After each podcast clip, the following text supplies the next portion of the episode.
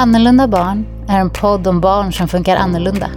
Barn som inte är eller gör som omgivningen tänkt sig och som vuxna utmanas av.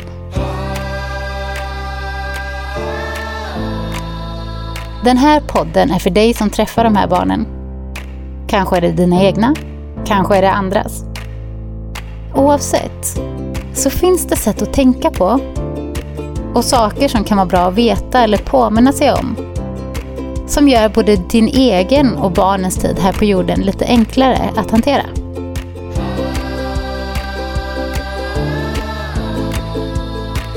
Följ med på en utforskande, filosofisk och livsbejakande djupdykning kring teman och ämnen som kanske skulle kunna göra hela livet både enklare, roligare och lättare att förstå sig på. Välkommen till Annorlunda barn.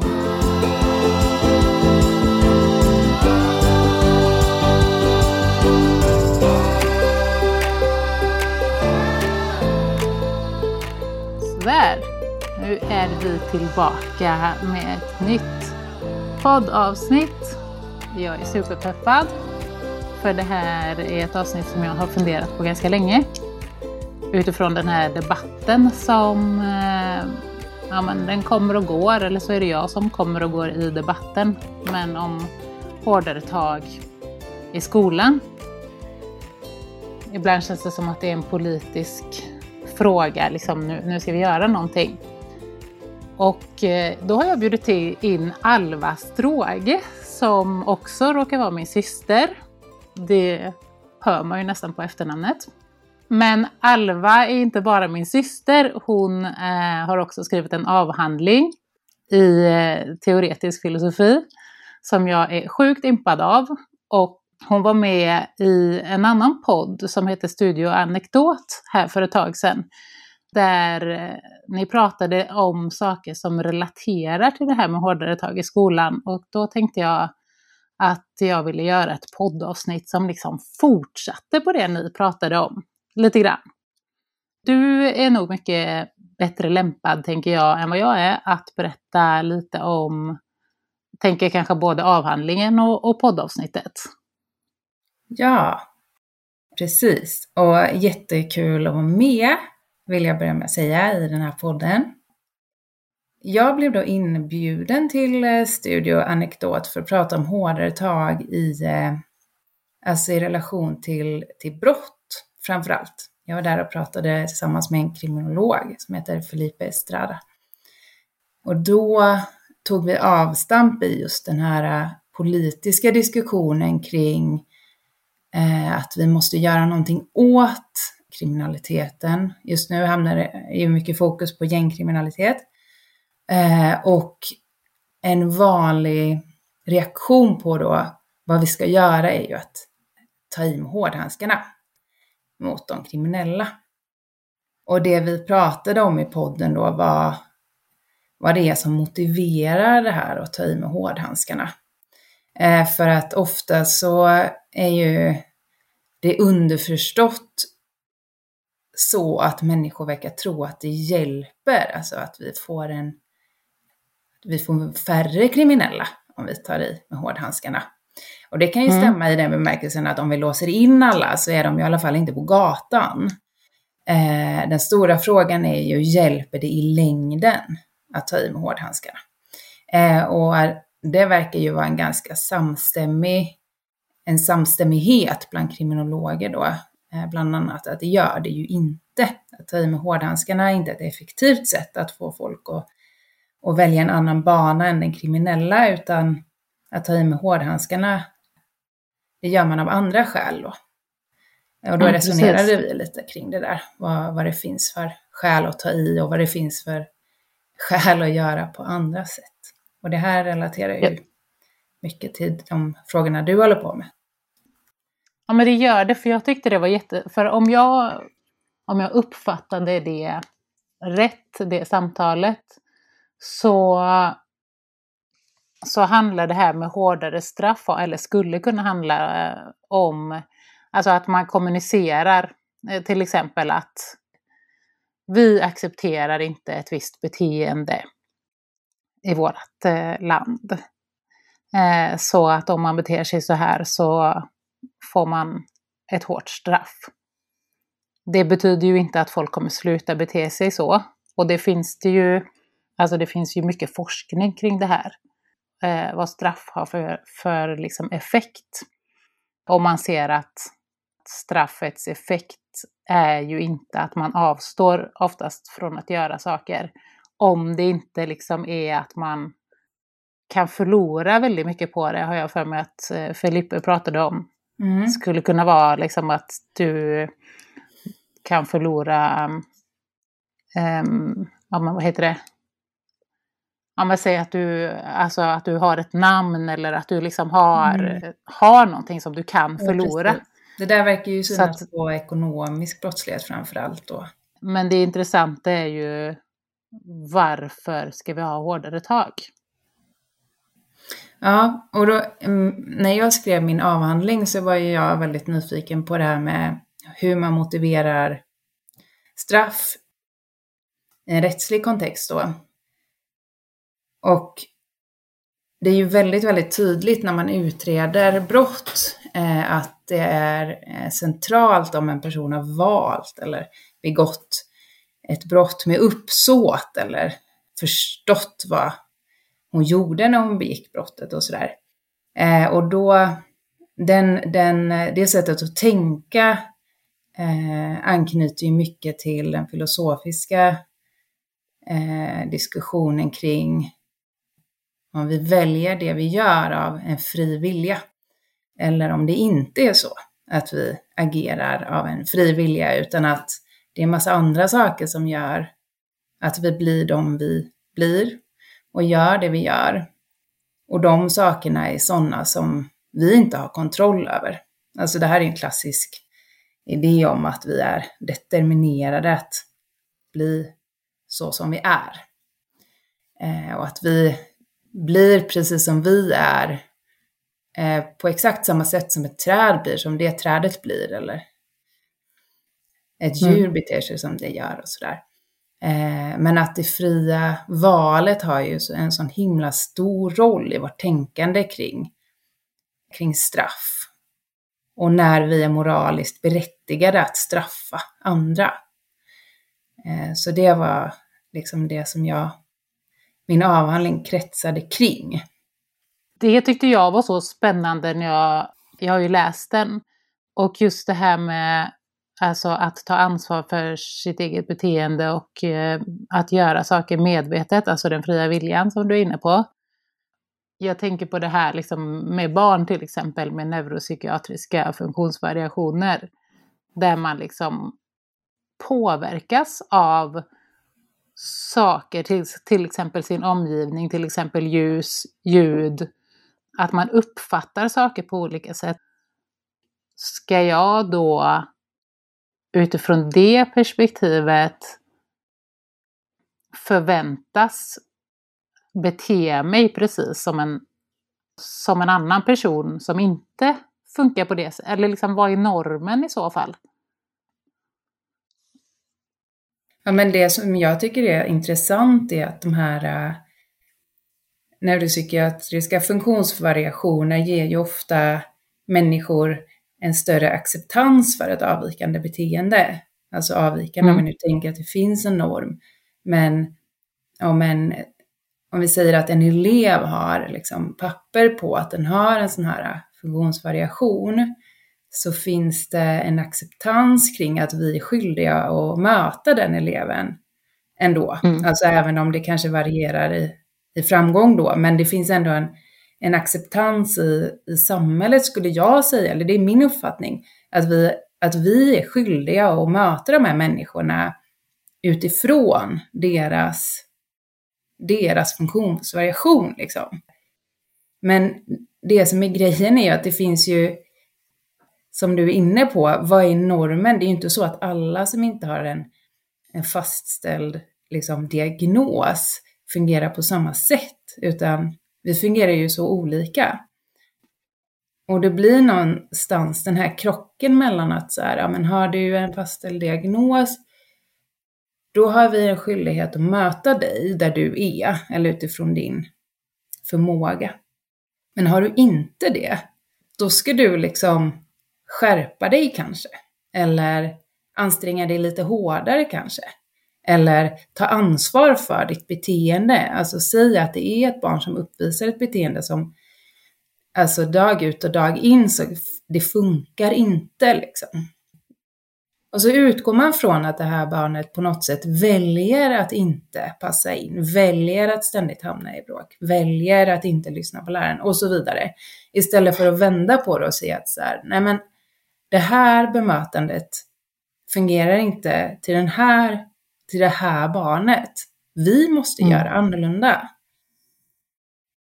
Det finns ingen åldersgräns för när man att, att fungera på olika sätt. Alltså det där gäller ju både barn och vuxna, men när det handlar om barn så är vi ju på något sätt, det är ju de, det är ju de mest utsatta och maktlösa i vårt samhälle. De är helt i händerna på oss vuxna och de har begränsade sätt att uttrycka sig på, begränsade valmöjligheter. Alltså så här, de kan inte sluta gå till skolan om inte de vuxna, alltså det kan de ju, men det blir ju ett jäkla hallå. De kan inte byta skola själva om inte deras vuxna ställer upp på det och sådär. Så de är ju så extremt utsatta och då när liksom vuxenvärlden på något sätt blir sådär sträng och hård mot ett barn som inte funkar utifrån ett resonemang att barnet har det här fria valet. Och det blir ju mer och mer så ju äldre barnen blir jag tänker att det är liksom, det finns ju någon typ av resonemang bakom det där. Men vi måste försöka få syn på vad det faktiskt betyder. Alltså i vissa fall är det ju så att i vissa fall kan det vara så att ett barn behöver tydlighet från vuxenvärlden. Att så här, det här är inte okej. Okay. Ja, säger barnet då. Okej, okay, ja men jag så här, om man bygger upp en, en skön relation med den här ungen så vet man det att så här, här får man vara tydlig. Här gäller det att mm. sätta ner foten och då funkar det. Sen finns det barn som inte funkar så. Grejen är ju att då säger man ofta så här, men, ja, men Pelle kan ju. Kan ju sitta still om vi säger till Pelle. Varför kan inte du? Då är frågan, vad är det man frågar det här barnet egentligen? Är det så här, mm. varför är du som du är?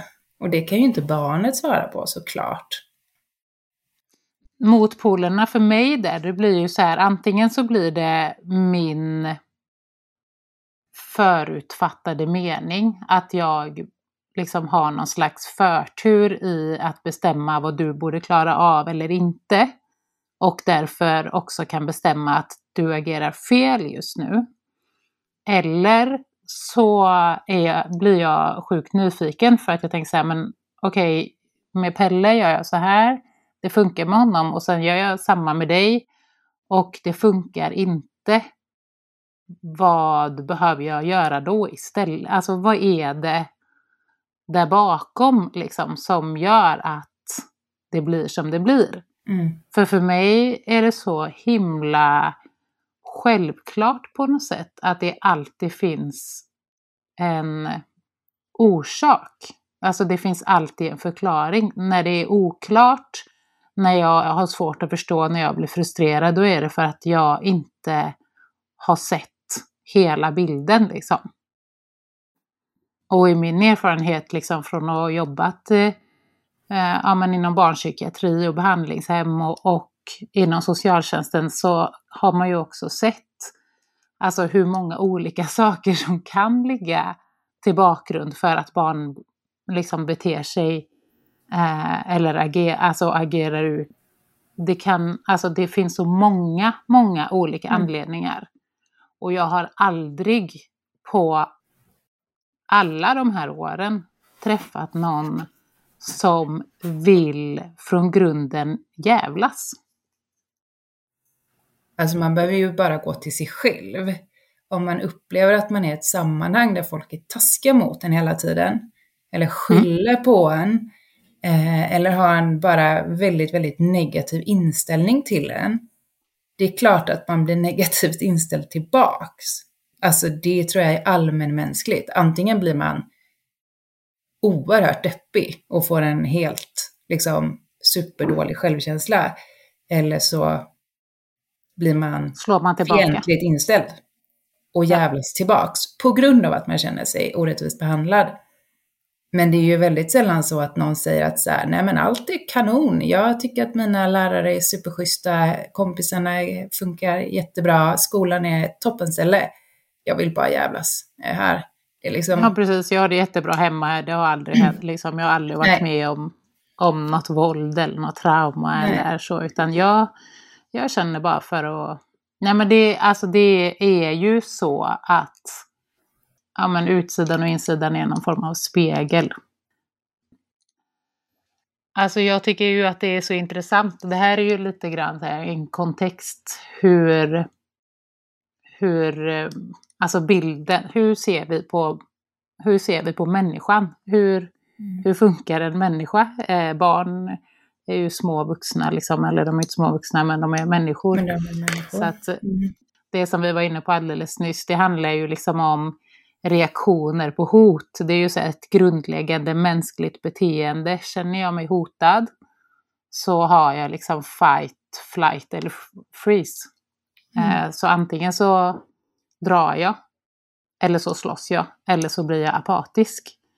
Det är ju det man kan se. Mm. Så barnet som slåss gör ju det av en anledning. Om man går tillbaka till den här debatten kring hårdare tag. I Studio Anekdot pratade ni om, om hårdare tag mot gängkriminalitet till exempel. Um, och nu pratar vi om hårdare tag i skolan. Och då tänker jag så här, då måste man ju prata om vad, vad, skulle, vad skulle hårdare tag vara? Vad bety- alltså varför vill man ha hårdare tag i skolan? Vad är syftet och vad betyder det och varför? Vad kom, alltså jag tycker det är jättespännande bara liksom det här med vad, vad kommer liksom känslan? Hur kommer det sig att man säger så här, nej, nu får vi ha hårdare tag Mm. här. Återigen så tycker jag att man behöver bara gå till sig själv för att se den här liksom omedelbara responsen om det ryggmärgsreaktionen. Att om det är ett gäng skitstökiga ungar så vill man bara liksom bara sätta ner foten och bara nu sitter ni ner och så vill man att de lyssnar. Det är det man vill liksom. Mm. Och det är den, det är det intrycket jag får när, ja men till exempel så här politiker som Björklund hade hand om skol, eh, frågorna så var det just det att man skulle få tillbaka den här eh, auktoritära, att läraren skulle få tillbaka den auktoritära rollen som de hade förr. Alltså man jämför ofta med hur, hur det var förr. Och hur det är i andra länder när barn lyssnar på vuxna. De ska lyssna och de ska... Alltså det är ju inte fel i sig eh, att barn lyssnar på vuxna. Men vi måste ju på något sätt också kunna fråga oss varför lyssnar de på vuxna? Vill vi att de ska lyssna Mm. på vuxna till vilket pris som helst? Eh, och där tror jag att vårt samhälle liksom har ändrats. Och det är inte helt... Visst får vi de här negativa konsekvenserna, att barn kanske inte har eh, respekt för vuxna automatiskt längre, som de hade förr, eller som de, de skulle ha förr, för annars fick de ju stryk, eller liksom de råkar ju ut för grejer annars. Liksom. Men det har ju också den sidan att vi uppfostrar ju kanske inte heller våra barn till att bli så här blinda flockmedlemmar. Om vi, om vi bara Nej. liksom leker med den, den förklaringsmodellen, är det det vi gör? Är det att vi har liksom våra, de barnen som växer upp idag i Sverige, de lär sig liksom att ifrågasätta saker. De tar inte, de tar inte instruktioner bara för instruktionernas skull, utan de ifrågasätter varför de ska göra grejer. De ifrågasätter varför de ska lyssna på dig istället för på någon annan.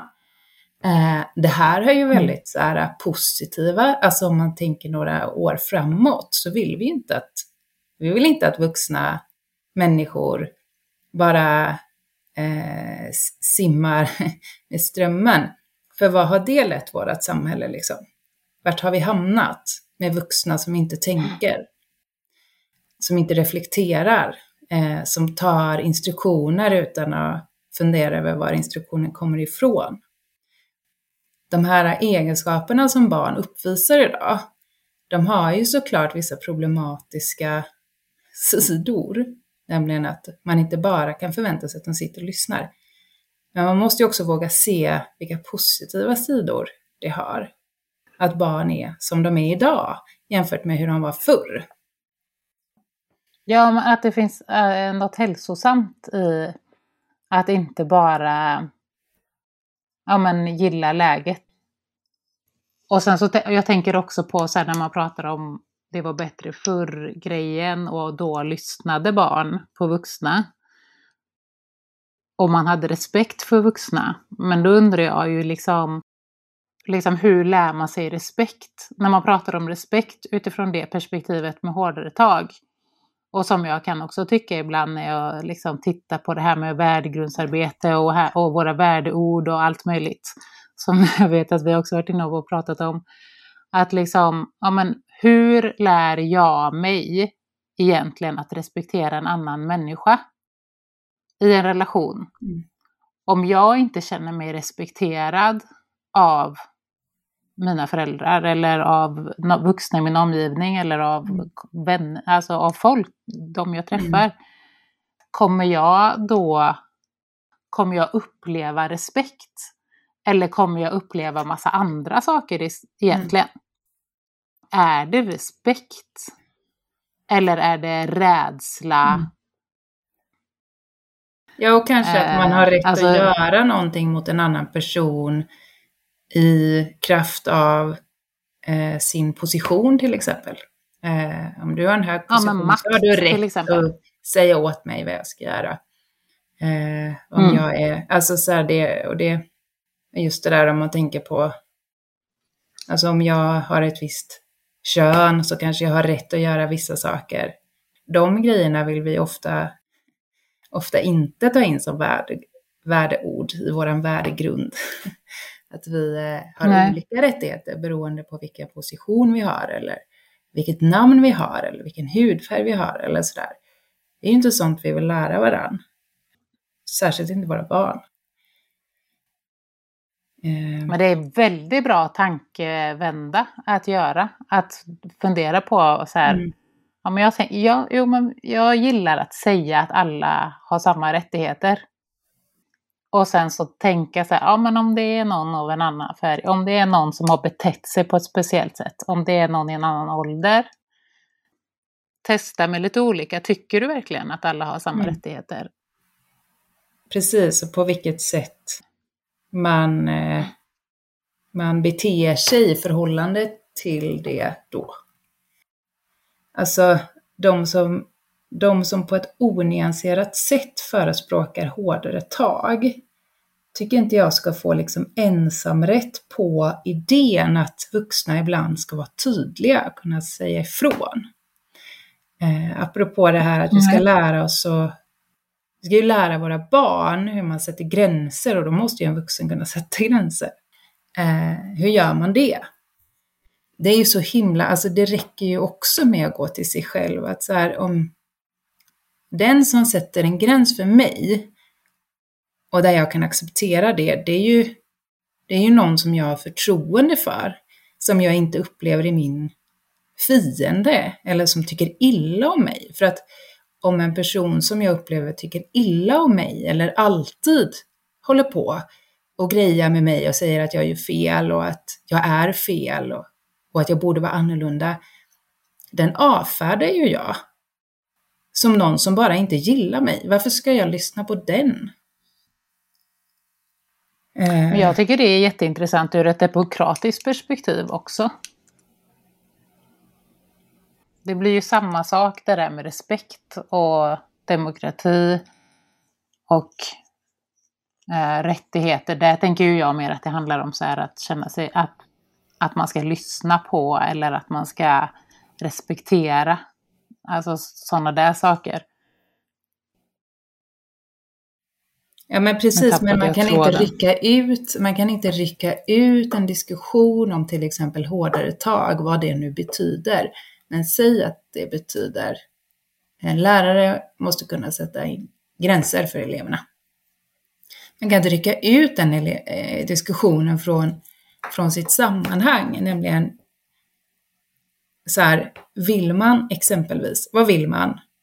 Vad vill man ha för konsekvens av det? Man kanske vill ha lugnare klassrumsmiljöer. Kan ju vara en sån grej som man önskar. Man kanske vill ha barn som lär sig mer i skolan, alltså kan ta till sig undervisningen på ett bättre sätt. Man kanske vill ha en eh, undervisningsmiljö som lärarna trivs i. Alltså det finns ju, ganska många av de här grejerna handlar ju om att man vill att de människorna som är i skolan ska trivas med varandra och trivas med att vara i skolan. Det är det som är målet. Och då krävs det ju inte att man är någon typ av liksom beteendevetare eller psykolog för att förstå att för att man ska trivas ihop så måste man ju bygga, en, bygga relationer mellan de här människorna i den här gruppen. Det måste ju liksom finnas tid eh, för att se varann. Eh, du kan inte förvänta dig att 25 unga kommer och sitter som små ljus varje dag. Liksom. Utan du måste ju som lärare ha, ha tiden att så här, ha, eh, Pelle ser inte, han ser inte så glad ut idag. Undrar vad som har hänt liksom. Ja, och kanske ge Pelle en blick som säger att så här, jag fattar, du kan gå ut om du behöver. Eller liksom något sånt där. Eh, Lisa drar sig undan när hon är ledsen. Nu drog hon sig undan, då vet jag att jag måste stötta upp lite där. Det måste ju börja där, tycker jag. Så här, hur ska vi få skolan att bli en, en miljö där relationer kan utvecklas på ett sådant sätt så att det gynnar lärande? Mm. Ja men precis, och en plats att... För alltså det som jag tänker på, jag tänker på två saker. Dels eh, det här med liksom vad händer om man inte, alltså som du var inne på förut, det här med liksom att vara den som hela tiden blir ifrågasatt.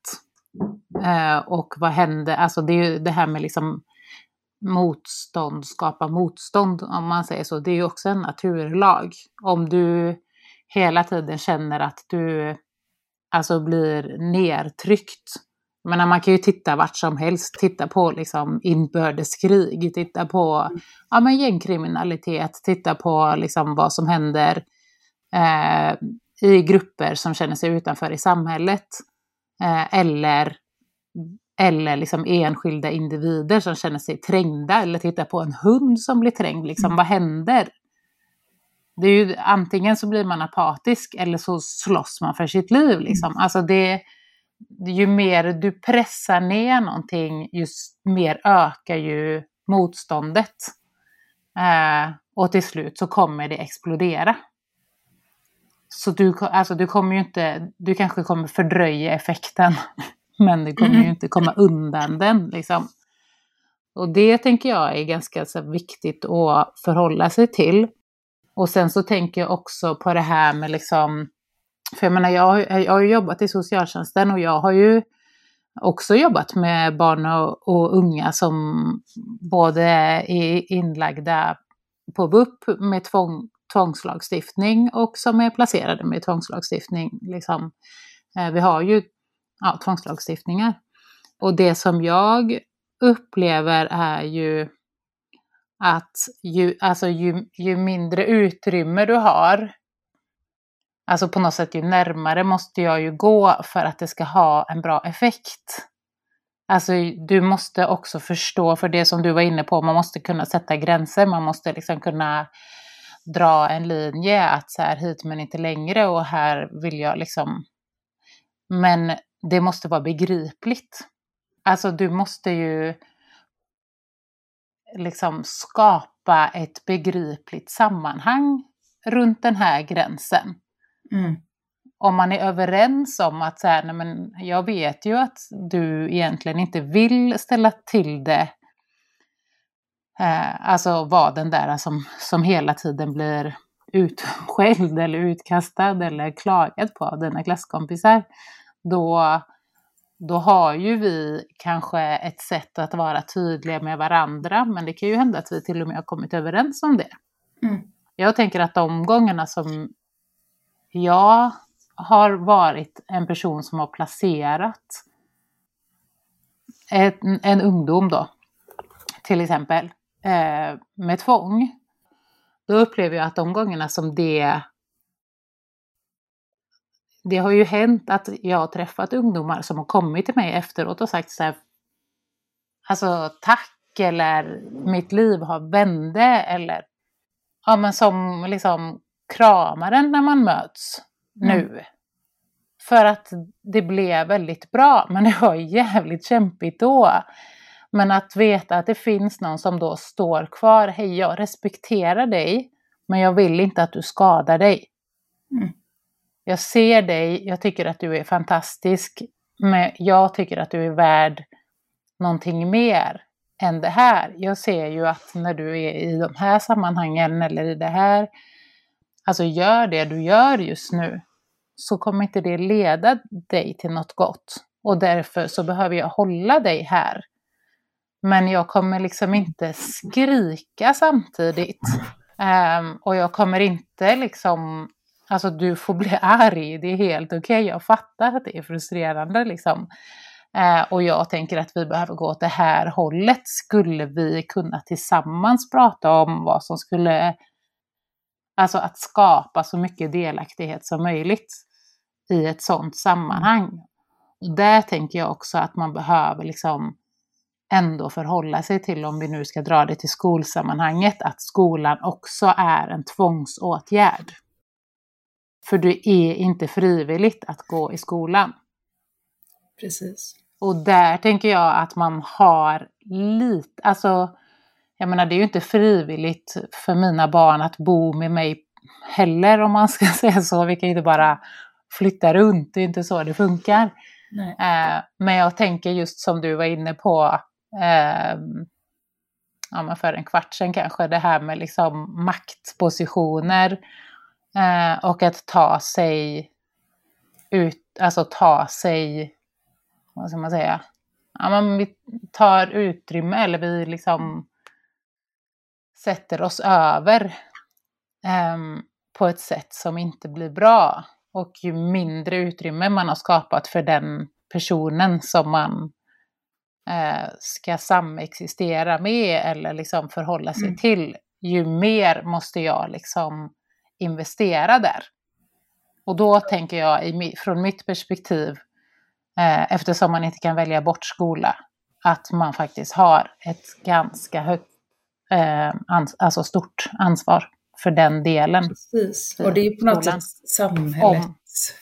Samhället har ju bestämt det här, att det är det bästa för, för våra barn gemensamt. Liksom, mm. Att de ska gå i skolan.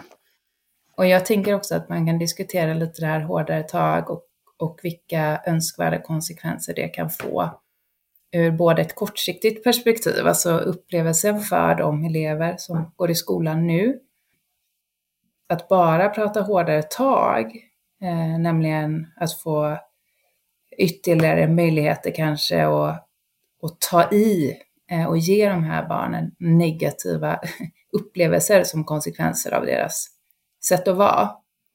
Att bara, bara göra så kommer ju skapa obehag för de här barnen med allra största sannolikhet då.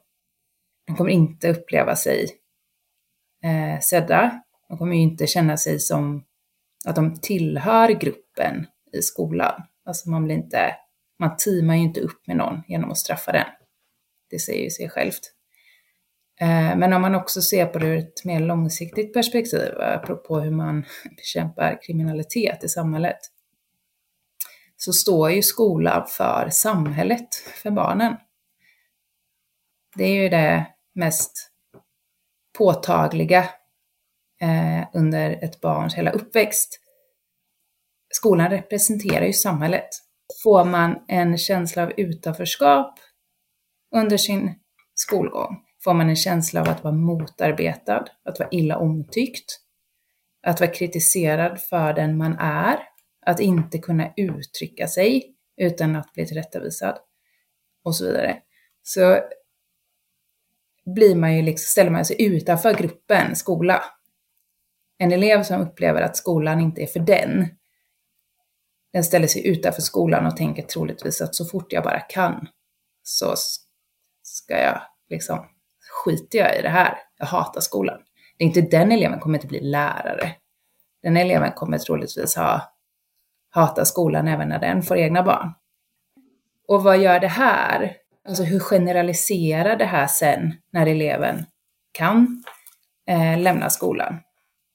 Så fort den bara har möjlighet. Ja, det kanske gör att den inte till exempel går gymnasiet frivilligt. Det kanske gör att den har en ganska negativ bild av samhället i stort. Varför ska man anstränga sig när samhället bara kritiserar mig? Ja, vad, vad, vilka vägar är, liksom, är alternativ då för ett, en sån person? Ja, men kanske om man får liksom erbjudanden om att tjäna snabba cash, svart till exempel. Skitbra. Varför mm. ska man inte göra det? Samhället står inte på min sida. Eh, och där har Nej, och alla liksom, strävar ju efter en tillhörighet. Ja, precis. Och det, jag menar, det är ju någonting som så här, alltså det vet ju alla. Och varför man inte tar det på större allvar i, i dagens liksom skolpolitik, det, det är ju bara en gåta på något sätt. Jag skulle väl liksom vilja att vi någon gång sa så här att nej men nu, vi vet ju vad vi ska göra. För det mm. vet vi ju egentligen. Mm. Vi vet, vi har ganska bra koll på hur människor funkar, på våra grundläggande mm. behov, på liksom vad som är långsiktigt hjälpsamt och kortsiktigt hjälpsamt.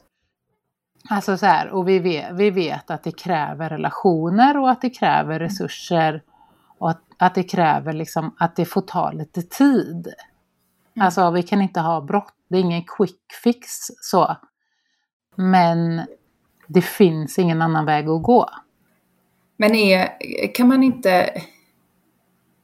Ett, ett drömscenario tycker jag, eh, när det kommer till skolan, är ju att, att, att man slutar vara så, så sjukligt eh, fast i bilden av att skolan ska lära barnen massa, eh, massa fakta. Det är skolans uppdrag. Eh, och sen när skolan, eh, barnet har visat att den har lärt sig faktorna på provet, då är uppdraget liksom slutfört.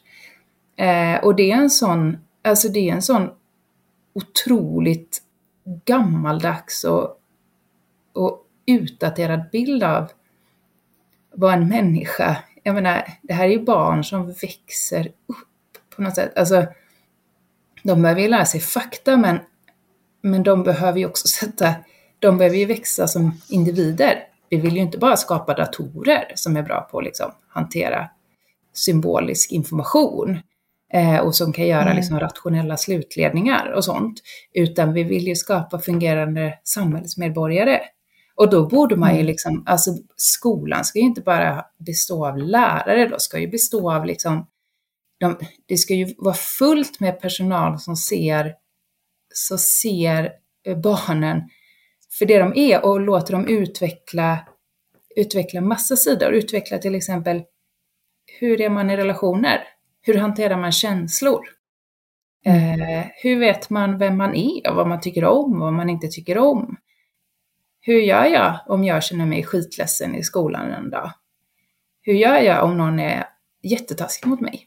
Hur gör jag om jag ser en orättvisa? Alltså sådana saker som man är så här, det är så himla viktigt att vi har medborgare som reagerar på orättvisor till exempel, eller liksom, som inte bara mm. till, ser till sig själva. Varför skulle inte det kunna ingå på något sätt i skolans uppdrag? Barnen är ju ändå där så, så jäkla mycket liksom.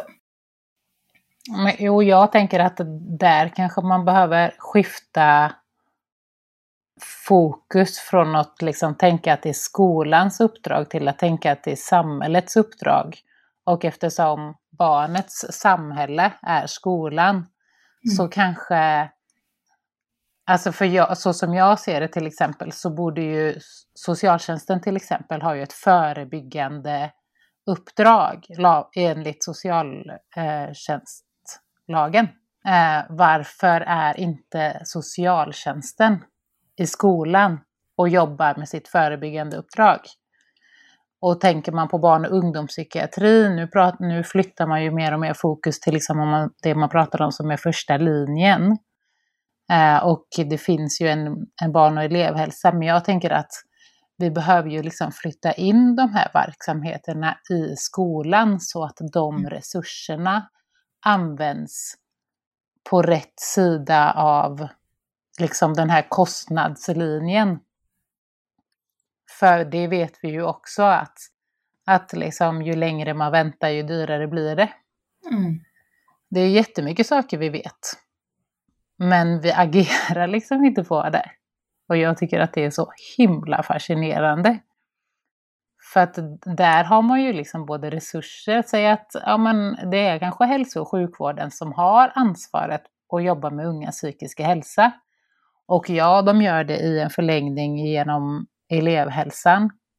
Men elevhälsan behöver vara mer. Det kan ju inte vara liksom 250 barn på en kurator. Eh, om den kuratorn ska kunna liksom jobba med de här frågorna.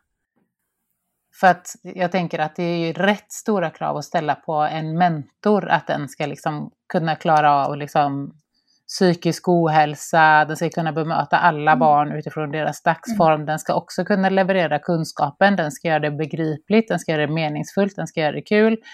Den ska helst eh, ha full, alltså vara jäkligt medveten hade ju varit fint om sina egna liksom, eh, issues, trauman, kunna liksom balansera sina egna mm. känslor, mm. sina egna triggers.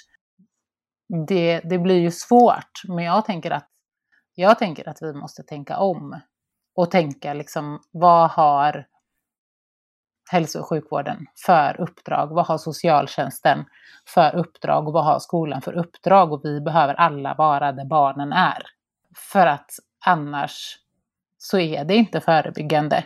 Och det, i min värld så blir det ju väldigt konstigt att tänka att det inte är där man vill lägga resurserna. Både eftersom det både är mer kostnadseffektivt och att det är det som har effekt. Sen är det klart att jag menar man kommer ju inte eliminera alla som kanske någon gång behöver specialistsjukvård. Eh, Precis som liksom om man motionerar mer så kommer inte det innebära att ingen i framtiden får bli hjärt-kärlsjuk. Liksom. Det finns andra faktorer också. Men vi kommer minska antalet fall. Alltså vi kommer liksom... Mm. Så det... Åh oh, gud, alltså man kan dra iväg det här hur mycket som helst. Men jag tänker att du, nu ska du få liksom... Eh, ja, hur skulle du vilja, vad skulle du vilja säga som en avslutning? Har du något? Uh, ja, men jag har några saker. Uh, det ena är att man, uh, när man pratar om ansvar till exempel, man pratar om att en elev ska ta ansvar för sitt beteende i skolan och så, så behöver man vara väldigt tydlig med vad det betyder. Man kan till exempel säga att så här, som vi var inne på förut, att för vissa elever, för Pelle då, så funkar det kanonbra att säga så här, Pelle du har ansvar för att så här, sitta ner och läsa din bok under den här lektionen och då förstår Pelle vad det betyder. Eh, inga problem där. Men att säga att då Kalle som inte eh, lyssnar och, och, och tar, tar sitt ansvar då, då tycker jag att man får vara, då ska man vara lite eh, uppmärksam på att, att liksom inte börja gå in i några sådana här tankegångar som att det kallas fel och att Kalle borde göra annorlunda. Eftersom det sättet att resonera på faktiskt hjälper väldigt lite och tar oss inte dit vi vill. Och skolan som representerar eh, samhället och oss då, har en, på något sätt en moralisk skyldighet att hjälpa eh, barnen att fungera och på något sätt anpassa verksamheten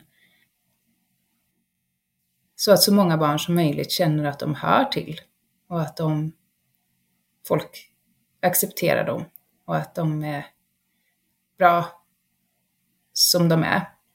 Eh, jag tror att vissa tänker så här orimliga, orimliga krav på skolan. Eh, man kan inte anpassa skolan till alla och så vidare. Och det kanske man inte kan. Men jag tycker att det är en, ett lägsta krav på skolan är att barn inte ska känna sig illa omtyckta, utstötta eller orättvist behandlade. Det tycker inte jag är ett för högt krav att ställa på skolan. I alla fall. Och sen det här som vi kanske ägnade eh, mest tid åt att prata om att vi måste ta på allvar det här liksom allmänmänskliga, att människor behöver känna sig sedda. Människor behöver känna att de tillhör. Vi behöver relationer med varandra. Eh, och om skolan vill, alltså om det finns en önskan om att skolan ska fungera bättre, att barn ska lära sig mer, så önskar jag att den aspekten tas på allvar. Eh, för jag tror att det här med hårdare tag eh, i bemärkelsen att bara vara strängare, det är liksom att backa bandet åt fel håll. Det är att gå tillbaka till historien och vi måste framåt. Vi måste tänka nytt. Vi måste inte bara tänka på att vi vill ha elever som sitter ner och är tysta, utan vi vill ha elever som mår bra. Eh, som känner sig sedda och som ser andra. Och hur vi ska komma dit eh, är ju ingen lätt fråga, men man kan ju åtminstone börja med att ta avstamp i forskning om, om sådana saker. Det finns ju trots allt jag läste senast faktiskt igår eller förrgår om en avhandling från 2020 tror jag det var, eh, som handlar just om det. En eh, framgångsrik lärare är ofta sträng ibland, men är framför allt väldigt respektfull och bygger starka relationer. Det är så man lyckas. Och jag tänker att det hade varit jätteintressant att göra ett avsnitt om, om det här med ansvar. Vi kanske återkommer mm. du och jag. Superspännande. Tack så jättemycket för att du var med. Tack för att jag fick. Så säger vi hej då. Hej då. Hej då.